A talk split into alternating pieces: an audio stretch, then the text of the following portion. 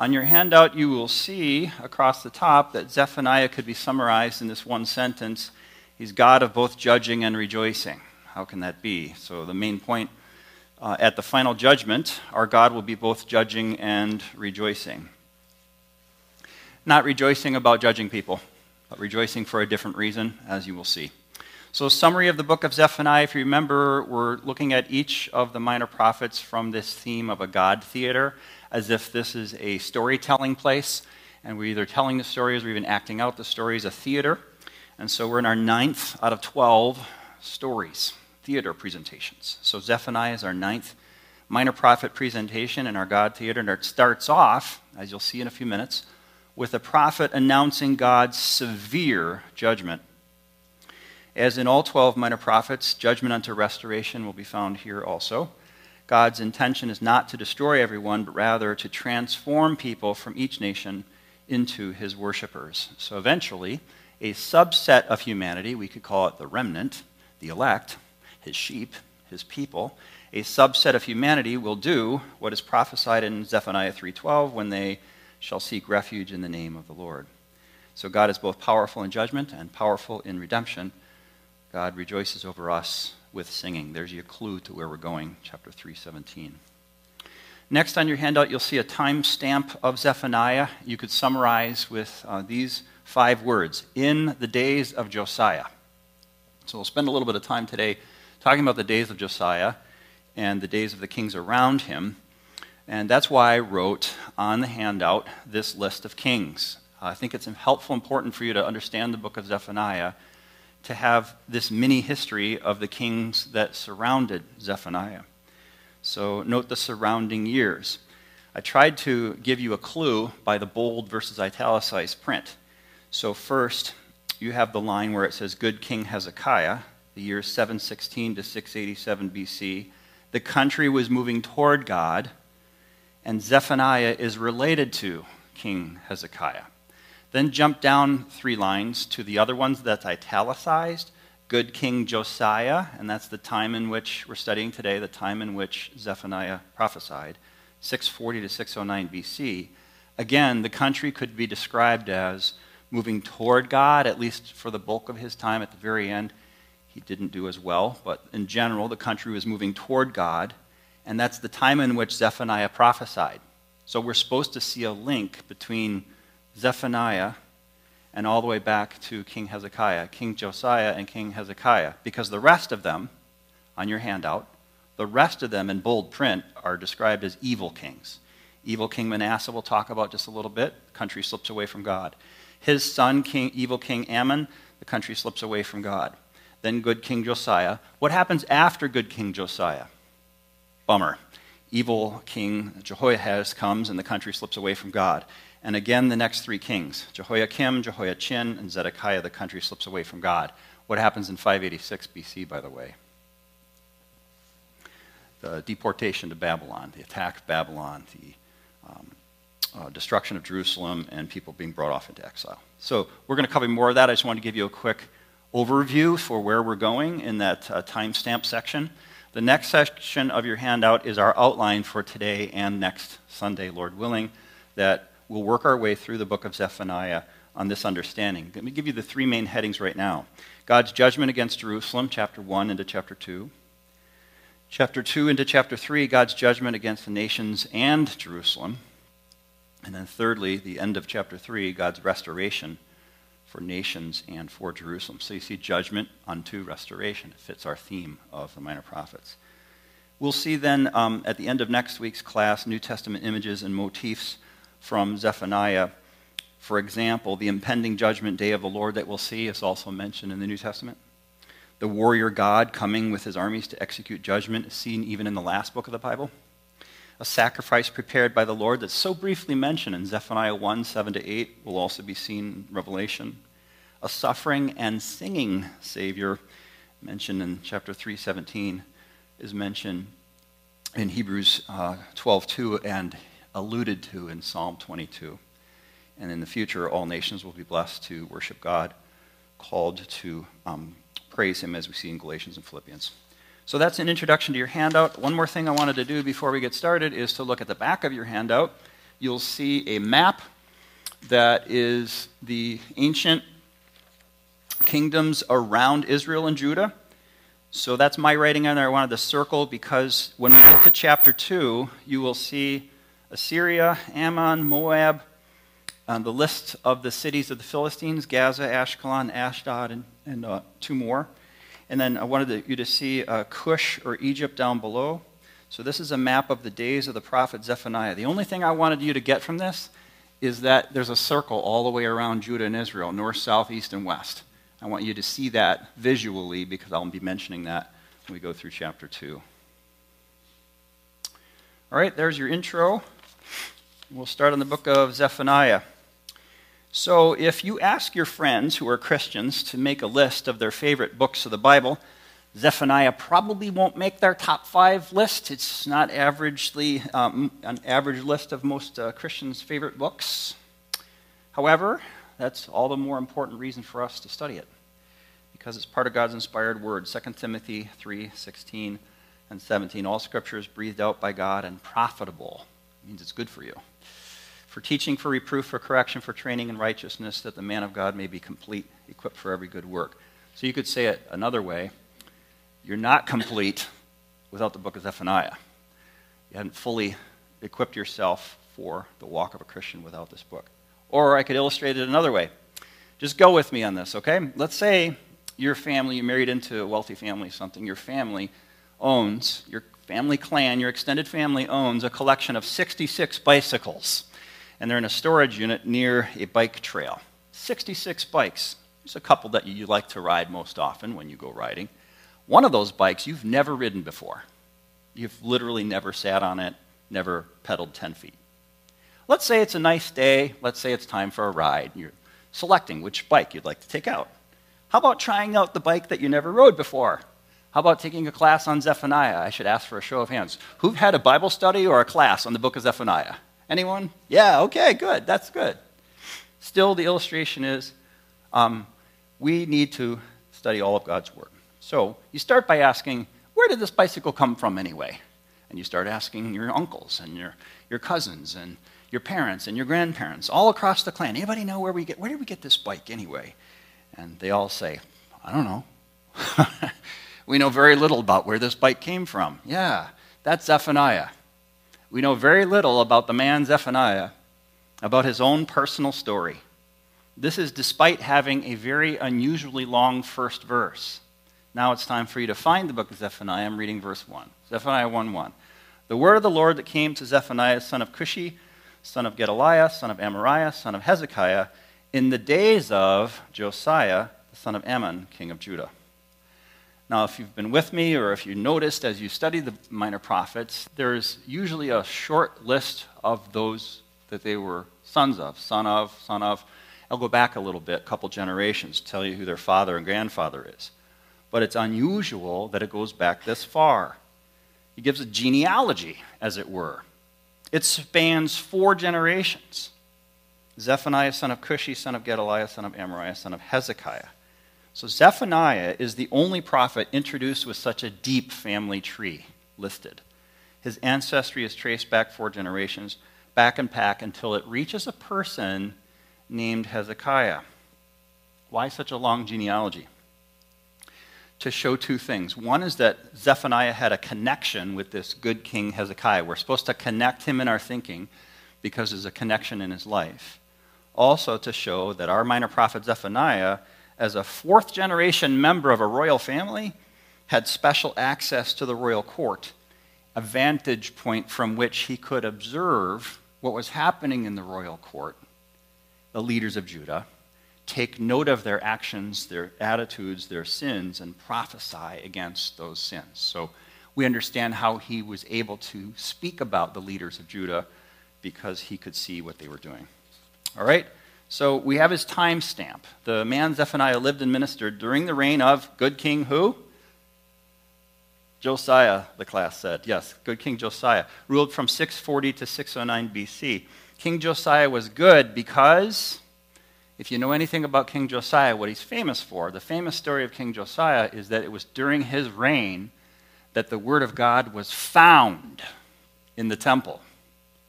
The temple was in such disarray that they lost the Word of God. So they found it again. So that's very bad, and yet very good that they found it. And he, I'll say more about that in a moment. I just want to introduce you to the concept of where we're going. So, here in verse 1, interestingly, um, we have the list of good King Josiah and his father. So, good King Josiah was good because he respected the word of God when it was found and desired to bring the country in the direction of obedience and holy living. However, the bad part is when King Josiah started out, he had a country that was in a spiritually dangerous condition. The temple was in disarray and the word of God was lost. So King Josiah's father is listed here in verse 1. See that? A man named Amon, A M O N. Both Amon and Amon's father led the people astray from God and from godly living, if you look at my handout, right? For example, let me just back this up with a couple Bible verses if you want to jot them down next to the names. I'm looking at Manasseh. Now, this would be King Josiah's grandfather.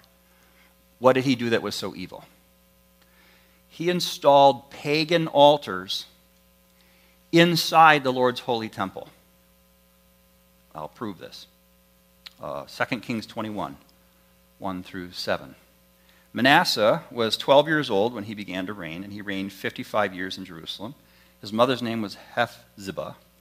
And he did what was evil in the sight of the Lord, according to the despicable practices of the nations whom the Lord drove out before the people of Israel. For he rebuilt the high places high places was code word for worshiping idols. That Hezekiah, had fa- his father, had destroyed, and he erected altars for Baal and made an Asherah, as Ahab, king of Israel, had done, and worshipped all the host of heaven and served them. The moon and stars, right? He's worshiping the moon and stars. Not good. And he built altars in the house of the Lord, of which the Lord had said, In Jerusalem I will put my name.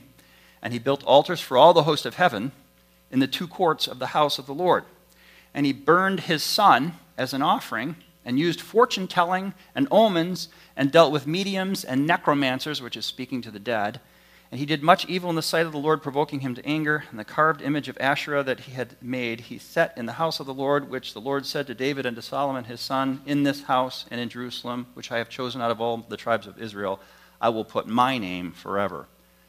That whole quote was 2 Kings 21 1 through 7 just demonstrating how Manasseh's bad. That was King Josiah's grandfather, Manasseh. Now let's talk about King Josiah's father, King Amon. King Amon followed the same evil footsteps as his father Manasseh.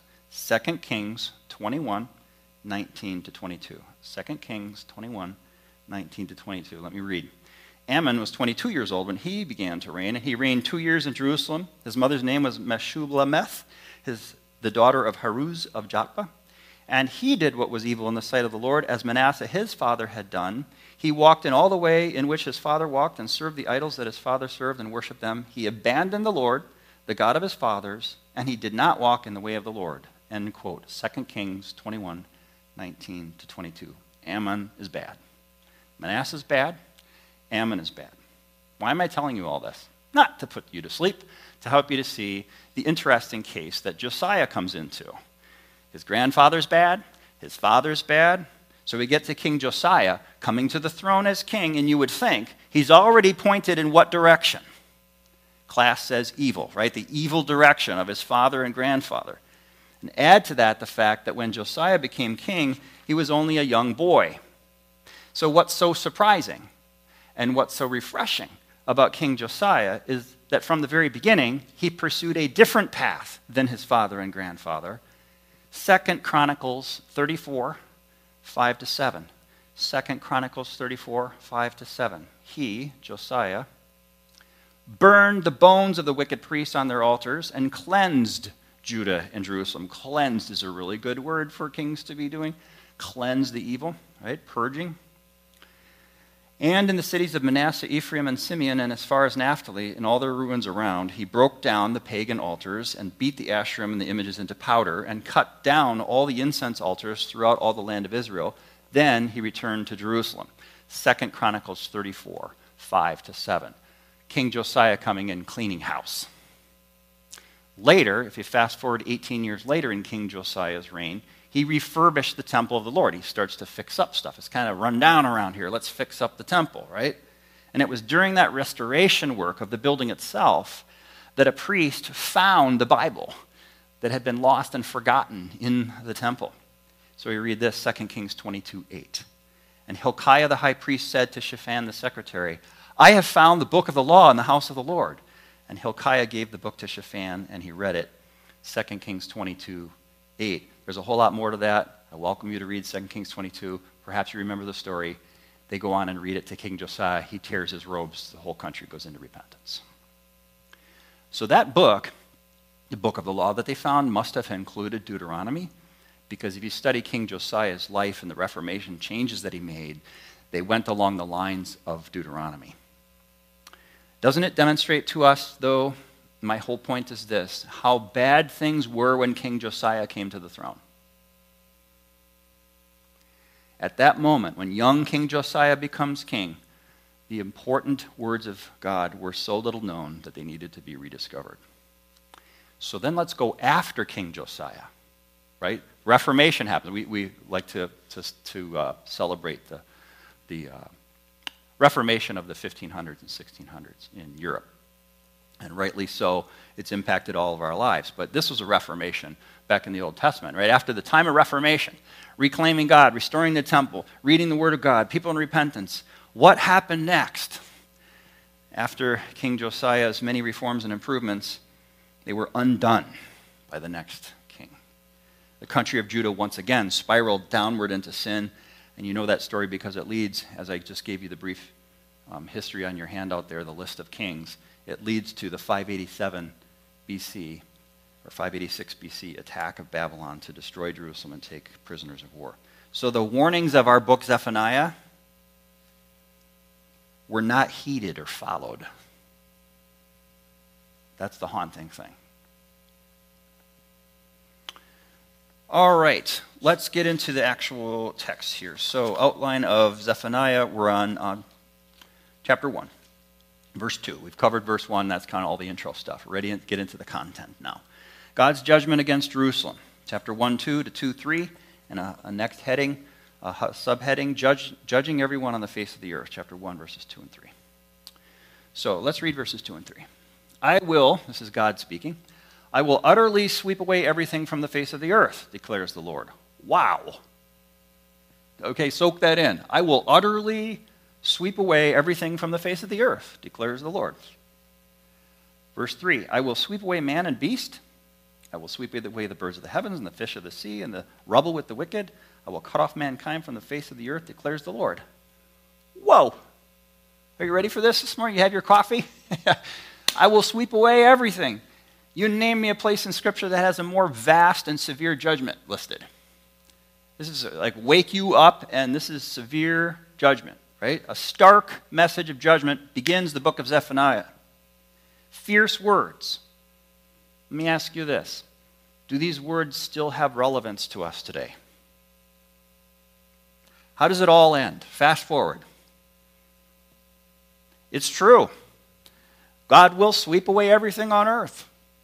There's a final fiery judgment. He will save his people, and we go to heaven. And the rest of it, he judges and burns up, right? In a time between Zephaniah and today, man has not changed, and God has not changed.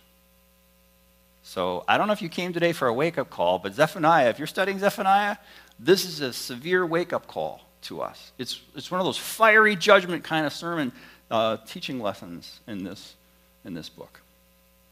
So, Zephaniah's words of condemnation and also, thankfully, his words of hope are relevant to us today. What Zephaniah was doing from his vantage point is he was observing the problems of society. And then he was fast forwarding those problems, saying, Where does this lead? Where does that go? And he looked ahead and foresaw the inevitable consequences of societal breakdown that eventually people face God. He recognized that these evil deeds he was seeing cry out to God for justice. He knew that the time was fast approaching when God would, in fact, take actions of justice towards the people of Judah with a long history of sin. We just studied that on our handout. Yet, what's fascinating about Zephaniah is that the events of God's judgment are not some unique outburst of God's wrath. Rather, these coming Babylonians, he never mentions the Babylonians, but we know from the, the uh, world history of those times that that's eventually what was happening. That's what he's pointing to. Zephaniah doesn't actually mention the Babylonians as Jeremiah does. But we know that's coming, right? The coming Babylonians were a foreshadowing of a much greater catastrophe yet to come. We can call it the final judgment. This is all mini pictures meant to show us what will happen at the end of the world. Zephaniah looked still further ahead and saw that final day when every human being will have to give account to his or her maker. That's what he means when he says in verse 3. See, now read it differently. Read verse 3 again with me, but this time think about the final judgment. I will sweep away man and beast. I will sweep away the birds of the heavens and the fish of the sea and the rubble with the wicked. I will cut off mankind from the face of the earth, declares the Lord. Zephaniah is communicating to us down through the years to give us the message from God to absorb to our own minds as we stand in world history, yet looking ahead to the final judgment that he's mentioning here. There will be a global accounting to God of every evil word, every evil action, every single person, a grand and thorough reckoning in which true justice for all sins will finally be rendered. Now, what does that do to you? on the one hand, it's kind of fearful. On the other hand, it's like, yeah, finally things will be set right. And we don't have fear because we know the Lord Jesus Christ, right? Of this um, how Jesus echoed Zephaniah's message. Matthew 12, 36 to 37, Jesus said, I tell you, on the day of judgment, people will give account for every careless word they speak, for by your words you'll be justified, and by your words you'll be condemned. Matthew 12, 36 to 37. The Apostle Paul echoed Zephaniah's words. Romans 2 5 to 10. Because of your hard and impenitent heart, you are storing up wrath for yourself on the day of wrath when God's righteous judgment will be revealed. He will render to each one according to his works. To those who by patience and well doing seek for glory and honor and immortality, he will give eternal life. But for those who are self seeking and do not obey the truth but obey unrighteousness, there will be wrath and fury. There will be tribulation and distress for every human being who does evil, to the Jew first and also to the Greek, but glory and honor and peace for everyone who does good, to the Jew first and also to the Greek. Romans 2 5 to 10. Now, I read those verses, but don't start down the train of thinking that therefore we have a works righteousness. I mean, it's all by grace. God saves us by grace, and Jesus' death cleanses us of our sins. His resurrection purchases safety for us and gives us his righteous record you understand the gospel. I'm just showing you the similarity between God's message of ultimately everyone will give account and the message of Jesus and the message of Paul. It's the message of all God's Old Testament prophets. It's the message of his son. It's the message of the New Testament apostles. So there's an impulse in us that matches with this. This is the both Old Testament, New Testament, and the message of Jesus. This is God's message to humanity. And you understand this. We understand this instinctively. And let me demonstrate that. There's an impulse in every human being to see tragic things happening nearby, around the world, to see things happening in our day or read about things that happen in history across the world. And when evil happens and it goes unpunished, there's this rising sense of outcry. We develop a personal outrage against things and say there ought to be a proper reckoning right? We all feel that. Various people hold various opinions about what it is that constitutes evil, which things exactly ignite my personal outrage. But deeper than those personal definitions and the ways in which you would characterize things, deeper than that, what's true about all of us is there are certain things that are deplorable. Right? We all say that. Unbelievers say that. Humanity is designed to see the world as these things good, these things bad, these things deplorable, these things applaudable. We get that. We all are wired that way because we're made in the image of God. That's how God sees things. He has a heaven and a hell. He has things that he applauds, things that he condemns. And so, ordinarily, for humanity, these things are on the list of the deplorable murder, hurting weak and helpless people, hurting children, elderly, etc. Most people across mankind and down through the generations agree that when such serious evils have been committed, the perpetrators ought to be found and punished for it. Brought to justice. Is that not something you've heard often in your life? Listen carefully this week in the news. Brought to justice will you know, jump out at you now that we've talked about this. Bring the criminal to justice is the cry. It's the cry from every heart. We even have created international courts in order to judge war crimes and other atrocities that have happened decades ago, still working on it. Authorities in one country seeking to have authority over the officials of another country, saying, We countries agree that you country didn't do right. It shows that on a deeper level, pervasive international level, persons in most countries agree that there will be a day when justice will be kept. Justice will be served, wrongs will be made right, the truly evil and wicked will finally receive the punishments due for the crimes that they've committed. The only remaining question then is whose court? Who gets to decide? What's the definition of crime or right and wrong? So we all understand that these are things that God speaks to. So the prophet Zephaniah is not merely writing to condemn hearers of his day of their particular sins committed by them during their lifespan on earth. He actually has an eternal message. Zephaniah is the Word of God. God has a message for all of humanity. It's much larger than just the history that we're covering on our handout. Zephaniah is using his hearers and urging them to flee from the future wrath of God and to find a safe refuge from the storm of God's coming anger while there's still time to do so. You could liken Zephaniah's message here in verses 2 and 3 to a tornado warning siren a tornado siren. A stark message of danger, of impending death, right? This is the tornado. What is the message if you put it into words? What's the community saying to you when you hear the tornado siren? Danger, impending possibility of your death, not designed to bring terror to you, but rather, on the contrary, to save your life by urging you to take certain actions. You see how that's a similarity to Zephaniah's message? And second way that Zephaniah's book imitates or has the same kind of messages of a tornado siren is that it's intended to have an impact on the audience, but also on others. Not just you, but your neighbors, right?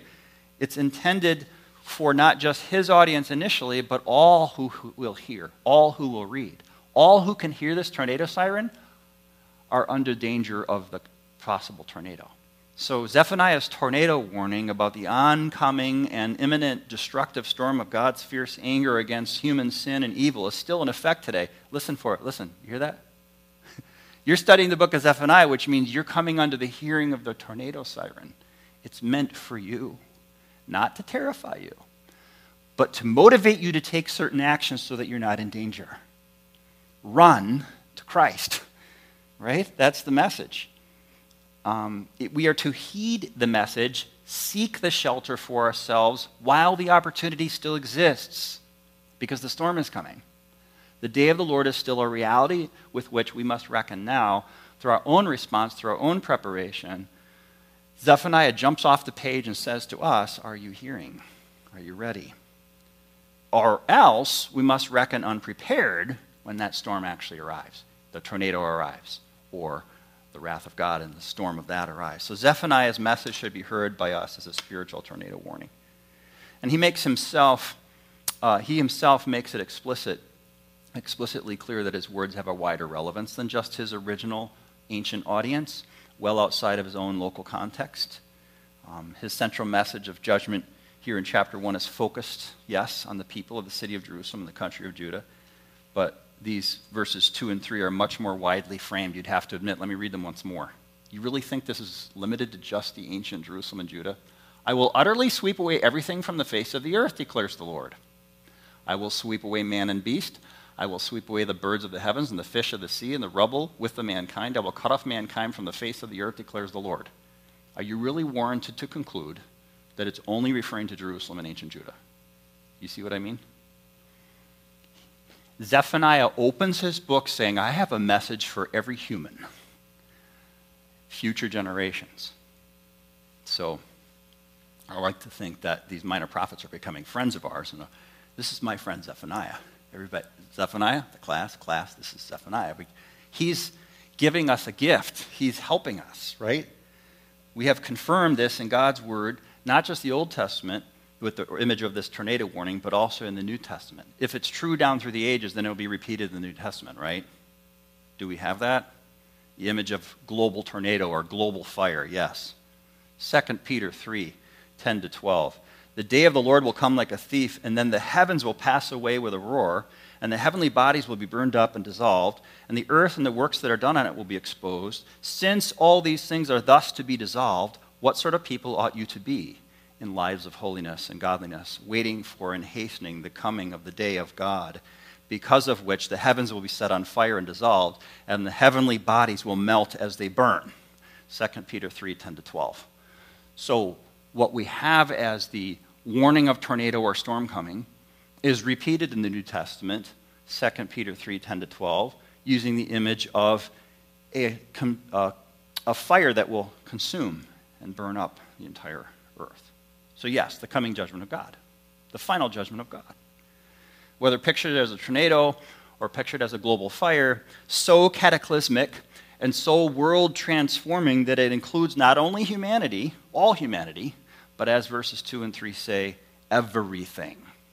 In fact, verse 3 goes out of its way to list even animals, birds of the sky, fish of the sea.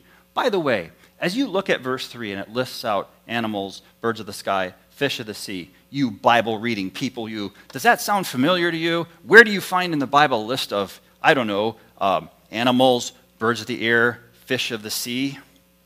Hmm. How about this? Genesis 1:26.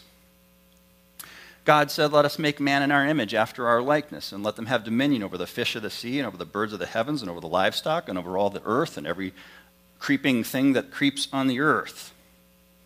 See, Zephaniah's words here are deliberate echo of the written record of God's original activity to create the whole world and all its creatures in the first place. He's uncreating. The Creator is uncreating in His wrath. Now, if that doesn't send a shiver down your spine, you're not listening. Genesis 9 2, again, we get God says to Noah and his sons, the relationship that humans would have with created animals and birds and fish, that the fear of you and the dread of you shall be upon every beast of the earth and every bird of the heavens and upon everything that creeps on the ground and all the fish of the sea. Into your hand they are delivered. In other words, what you do, Noah, all the animals and birds and fish will follow. They're going to suffer for what you do. You get right with God and they'll be all right. You don't get right with God and they'll be burned up with you. You see that?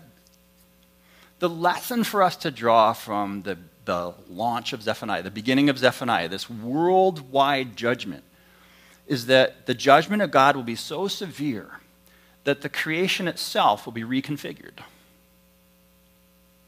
undone. The order that God set in place that we've known our whole lives, we've known nothing different. We've never seen or known anything different than the order in which the creation is. We're living in it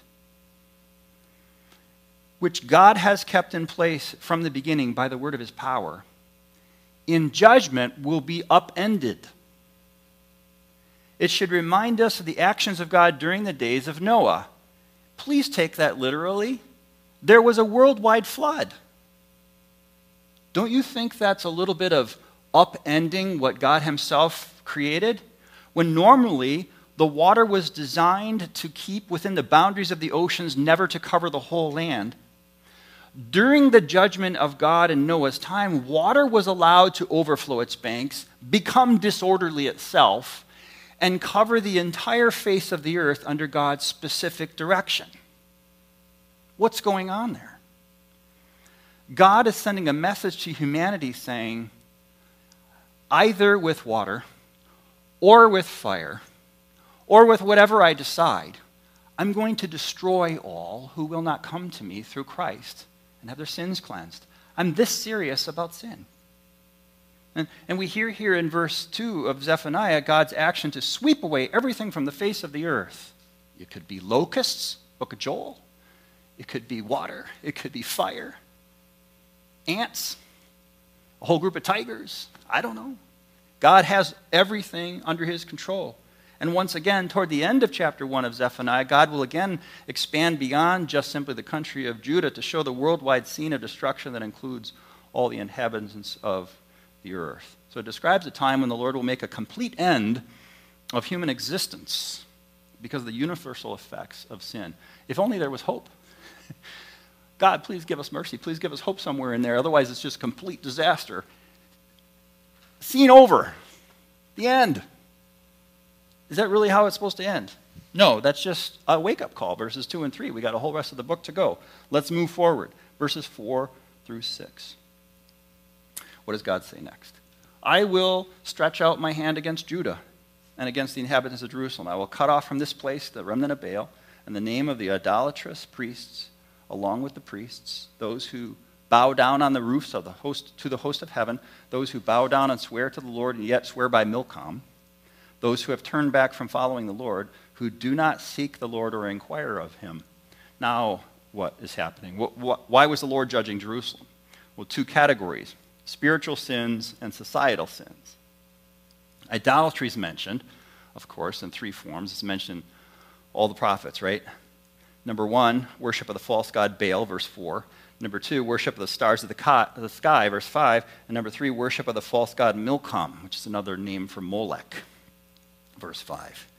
It seems to show that downward spiral because Baal worship had been a struggle for Jerusalem since the days of Joshua and the initial conquering of this very territory, you know, the, the conquering of Canaan.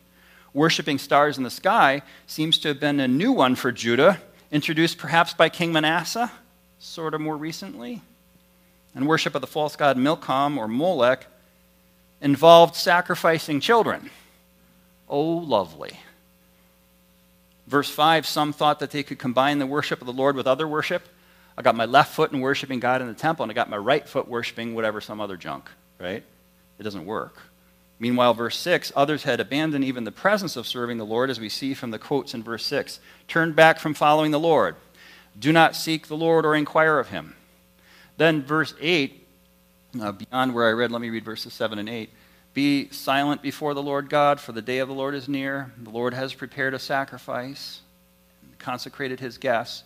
Verse 8 And on the day of the Lord's sacrifice, I will punish the officials and the king's sons and all who array themselves in foreign attire.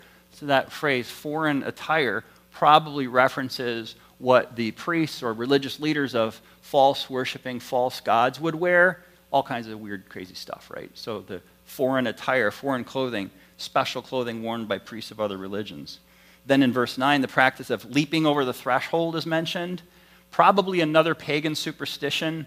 You see it in the book of Judges where the god Dagon falls over and he's cracked across the threshold, those sorts of things. Probably connected to the ancient belief that demons gathered around doorways. And so the threshold on the floor or the doorframe around the door and all those things had special significance because either the demon is let in or not let in around the doorway but they're spiritual sins. Uh, there are other sins. Verse 9 those who fill their master's house with violence and fraud. Have, have you encountered violence recently in your country? Right? These are issues. Humanity starts to be violent against one another when they're not following God. Fraud. Well, it's just scams, right? Deep truths. How we worship has an impact on our lives. What are our fellow citizens worshiping? And why are there so many scams? Why is there so much violence? Because they're not worshiping. They had gathered power and influence by filling their houses on the houses of their masters with ill gotten gains through scams. Next section, judging Jerusalem, chapter 1, verses 10 through 13. On that day, declares the Lord, a cry will be heard from the fish gate, a wail from the second quarter, a loud crash from the hills. So the surrounding countryside would be judged by God too, not just the big city center, but every little village and town. Rural areas too, God is over that. Verse 11 Wail, O inhabitants of the mortar, For all the traders are no more, all who weigh out silver are cut off. Soon they should weep and wail. They're rather complacent now, but soon they should weep and wail. Their business partners in trading all will be cut off, so their supply of silver would be cut off as a result. And that's when money worshiping people start to wail, when you cut off their money. Verse 12 At that time I will search Jerusalem with lamps. I'll punish the men who are complacent. There it is. Those who say in their hearts, The Lord will not do good, nor will he do ill. Oh, are you ever wrong? Oh, the Lord. There's no Lord. There's no final judgment. No one ever gives an account for anything. The Lord doesn't do anything. There's no God. Right? That's what they're saying. Complacency, verse 12. Does that sound familiar? Verse 12, the, the people of Jerusalem are being judged because of being complacent, which means satisfied that they know how things stand spiritually. Pull back the curtain of the spiritual realm, they've got it all figured out. There's nothing. It's just what we got. There is no giving an account, they'll tell you. The little theologians, they'll tell you. They don't reckon with the existence of the Lord God of the heavens. They don't reckon with that. They don't seriously wrestle with that truth. They just sweep it all away and assume or hope that they're correct. Dear friend, what if you're wrong? Dear friend, have you ever read Zephaniah and taken it seriously? As a result, they're concluding the Lord will not take action for good or for ill. He's not going to bless us, and He's not going to condemn us. We just can't count on Him. We're on our own. Lies, lies, lies. They assume God is a non factor, so they live their whole lives as if God doesn't matter. They assume they will never have to answer to God, and they're wrong. God's about to come against them like a terrible storm. Verse 13 Their goods shall be plundered, their houses laid waste. Though they build houses, they shall not inhabit them. Though they plant vineyards, they shall not drink wine from them. Judging Jerusalem, chapter 1, verses 10 through 13. We move on to chapter 1, verses 14 to 18. Got five minutes left. We're doing good. The day of the Lord, judging all mankind. Listen to it. Chapter 1. I know I skipped some verses. I'm doing that on purpose. This is an overview. You get the idea. So, okay, verse 14. Listen to this. The great day of the Lord is near, near and hastening fast. The sound of the day of the Lord is bitter. The mighty man cries aloud there. A day of wrath is that day, a day of distress and anguish a day of ruin and devastation, a day of darkness and gloom, a day of clouds and thick darkness, a day of trumpet blast and battle cry against the fortified cities and against the lofty battlements. I will bring distress on mankind, so that they shall walk like the blind, because they have sinned against the Lord. Their blood shall be poured out like dust, and their flesh like dung.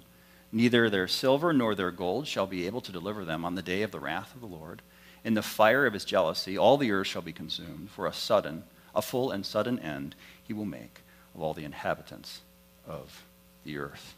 He lists it out. They, have sinned against him, against the Lord. So his message on behalf of the judge of all the earth is not a message restricted to Judah at all. You see that again? The scene is one of worldwide destruction that includes every inhabitant of the earth again describing a time in which the Lord will make a complete end of all of human existence because of universal effects of sin. The mini judgment that God did in Judah in history was only a tiny foreshadowing of God's coming judgment on all flesh. That's what's in view with the Bible's oft repeated phrase, the day of the Lord. Oh, do we need to understand this phrase? The day of the Lord. The day of the Lord is when God comes in judgment, but it's also when he comes in salvation. That's what's not understood about the Bible's repeated phrase, day of the Lord. That's what our whole premise is about all the 12 minor prophets. The whole idea, if I could summarize the 12 minor prophets in three words judgment unto restoration. I've been trying to drill that into us. The day of the Lord is judgment unto restoration. As a result, what Zephaniah has to say about his own day speaks directly to us as a part of the wider humanity that still exists under the wrath of God for our sins. Verse 14, the mighty man. That's what they trusted in. Military grade shelters, verses 16, fortified cities, lofty battlements. Or verse 18, silver and gold, are all empty when they find themselves facing the reality of the arrival of the Lord God as a militarized warrior from heaven.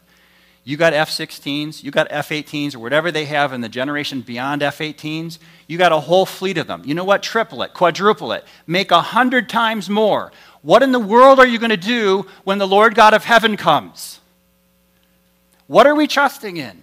Money, military strength of man, or the best, most fortified thing, it's 70 feet down below the earth and it's got concrete and steel all around. Yeah, tell me all about it. Show me the video. What are you going to do when the Lord God comes and instantly puts it in smithereens? What are we trusting in? It's the same issue today. According to verse 15, it would be a day of distress and anguish for everyone, a day of ruin and devastation, a day of darkness and gloom, a day of clouds and thick darkness. How do you lessen that? Some of you may realize the Day of Wrath hymn in the old Latin Requiem Mass called in, in Latin Dies Irae, Day of Wrath, is built on these verses. One of the most famous ancient hymns. So, verses 1 to 3 of chapter 2 then is a call to repent. What are you going to do? Turn to God. Repent. Look at it. Chapter 2 1. Gather together. Yes, gather. O shameless nation. Verse 2 before the decree takes effect, before the day passes away like chaff, before there comes upon you the burning anger of the Lord, before there comes upon you the day of the anger of the Lord. Verse 3 Seek the Lord. All you humble of the land who do his just commands, seek righteousness, seek humility. Perhaps you may be hidden on the day of the anger of the Lord. Yeah, hidden, hidden in Christ's righteousness, right? The only safe place.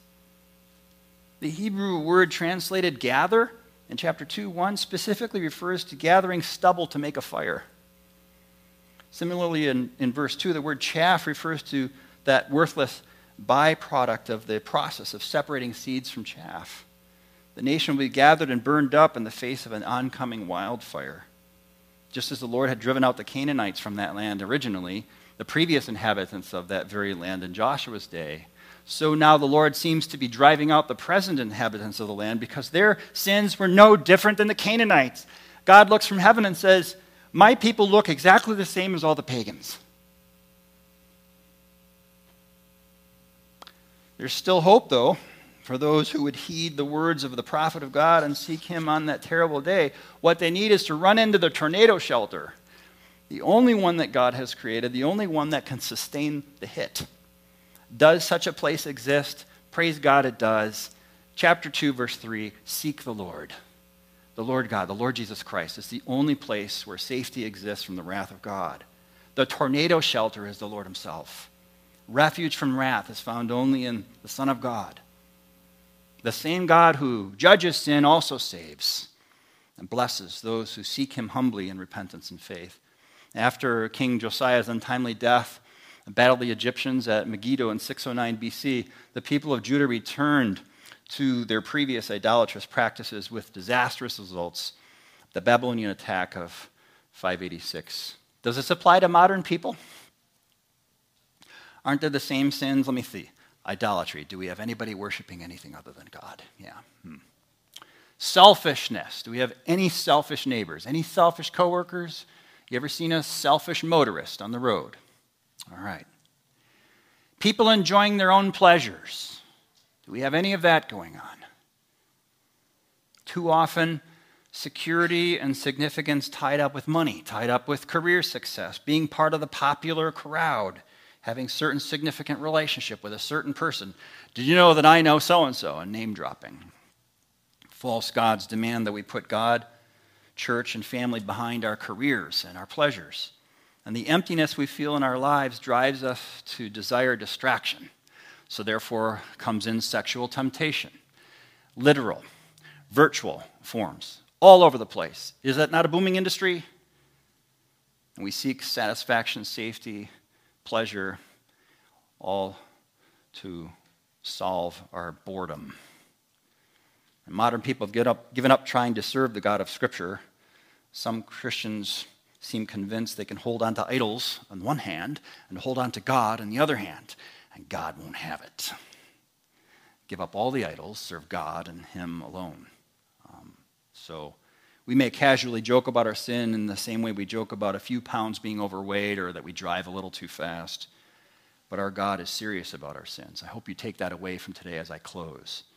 Our God is fiercely jealous and will not share his love with another. And he insists on our holiness, which is only possible through repentance and faith, and his holiness being given to us as a gift.